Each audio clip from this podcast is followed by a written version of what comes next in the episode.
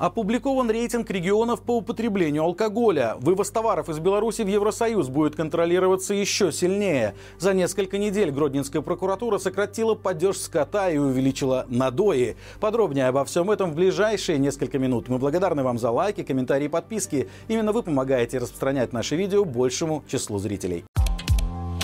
Литовская таможня предупредила перевозчиков об очередном ужесточении контроля на границе с Беларусью и Россией. Речь идет о более тщательной проверке правильности классификации вывозимых из Литвы товаров. В заявлении отмечается, что участили случаи попыток обхода санкций путем неправильного указания кодов и номенклатур. Поэтому при вывозе товаров в страны Центральной Азии и Кавказа таможенники будут производить проверку классификации, в том числе с отбором проб и проведением лабораторных исследований. В литовском ведомстве предупредили, что из-за усиления контроля сроки оформления проведения таможенных процедур могут увеличиться. 1 ноября решение литовской стороны прокомментировали в Госпогранкомитете. Там заявили, что на протяжении октября очереди фур в Литву и без того существенно увеличились. Поэтому, по мнению ведомства, Вильнюс просто искусственно создает и сохраняет напряженность на границе с Беларусью. Белстат опубликовал статистику по региональному потреблению алкоголя. Например, среднее потребление водки и ликероводочной продукции в натуральном выражении на душу населения в Гомельской области оказалось минимальной, всего 11 литров. Чемпионом стала Гродненская область с показателем в 13,5 литров. Столица, в свою очередь, стала лидером по потреблению безалкогольных напитков. Почти 5 литров на человека в год по сравнению со средним показателем по стране в 4 литра. Интересно и то, что эта категория напитков сейчас является лидером по темпам роста потребления. Наконец, Потребление вин, как виноградных, так и фруктовых, в прошлом году в среднем по стране составило 10,5 литров на человека в год. Минимум вина и чернила выпили в Гродненской области около 8 литров на человека, а максимум в Могилевской почти 14. При этом стоит отметить, что рост стоимости алкоголя в этом году явно опережает общий рост цен в экономике. Только за январь-сентябрь 2023 года алкогольная продукция в Беларуси подорожала на 13,5% по сравнению с аналогичным периодом прошлого года и стала фактически одним из основных средств наполнения наполнения бюджета.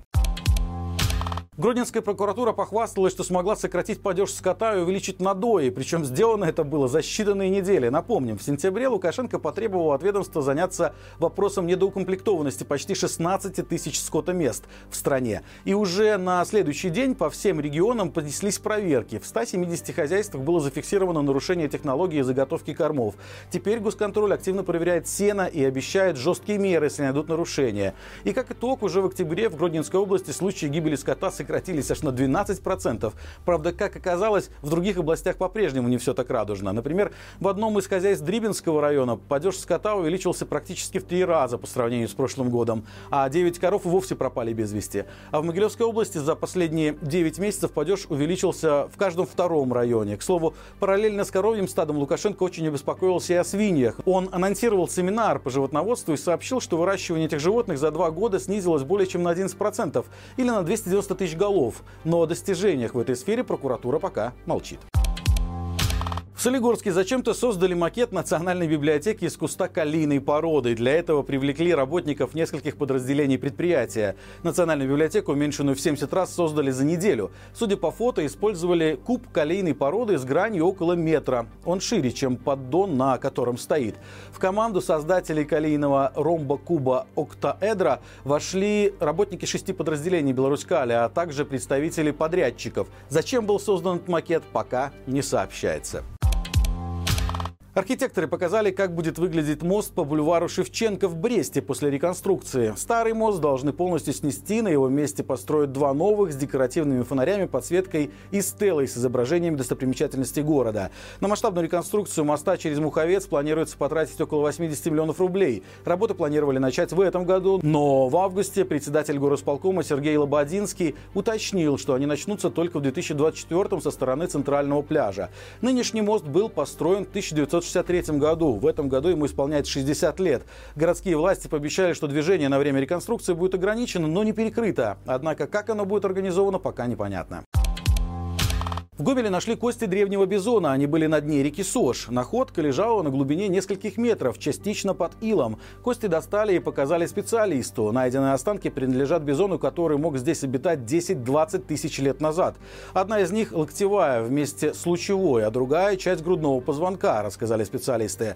На окраинах Гомеля уже находили кости лесного слона, мамонтов, носорогов, северных оленей и даже пещерного льва. Больше всего находок было в 2000-е, во время строительства нового микрорайона Шведского Гомельская горка. Чаще всего останки в виде костей и даже целых черепов находили в руслах рек и намывах песков с водоемов.